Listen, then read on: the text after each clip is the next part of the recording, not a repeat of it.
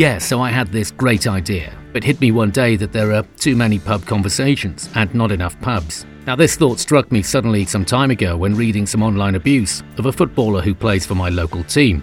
I thought, you know, this would have been better said around a pub table, out of eye and earshot of the unwitting target, and into a place where a decent discussion might possibly, but not necessarily, ensue. My next thought, that British pubs continue to close down at a frankly alarming rate, led to another, that being that celebrating the great institution, the pub conversation, might not be such a bad idea, and maybe a podcast was one way to do it.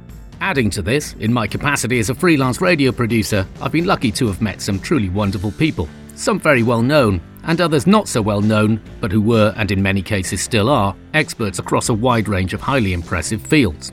I've often thought as I've driven home after an interview, it would have been nice to continue the conversation over a beer afterwards, and that's the third element that got me to where I am now.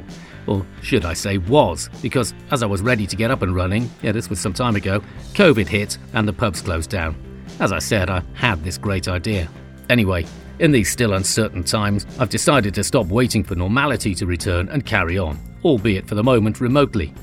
I should say here that my ambition for this podcast was simply to make the kind of program that I'd like to listen to, and that consists of a central interview, that's the main chat with your mates, interspersed by an interview with somebody working in food and drink, and that's the bit where you talk about your beer and crisps, plus a chat with somebody doing something for the greater good. So this is the bit when you give someone a fag outside or buy a fiver's worth of raffle tickets as it's all for a good cause. Or something like that anyway.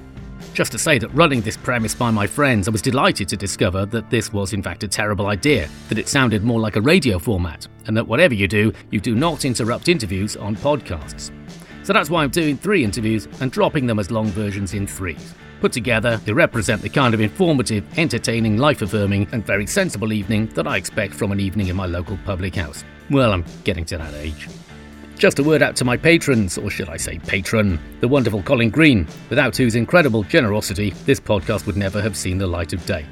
So enjoy the interviews, don't stick to the carpets, and welcome to the Last But One podcast.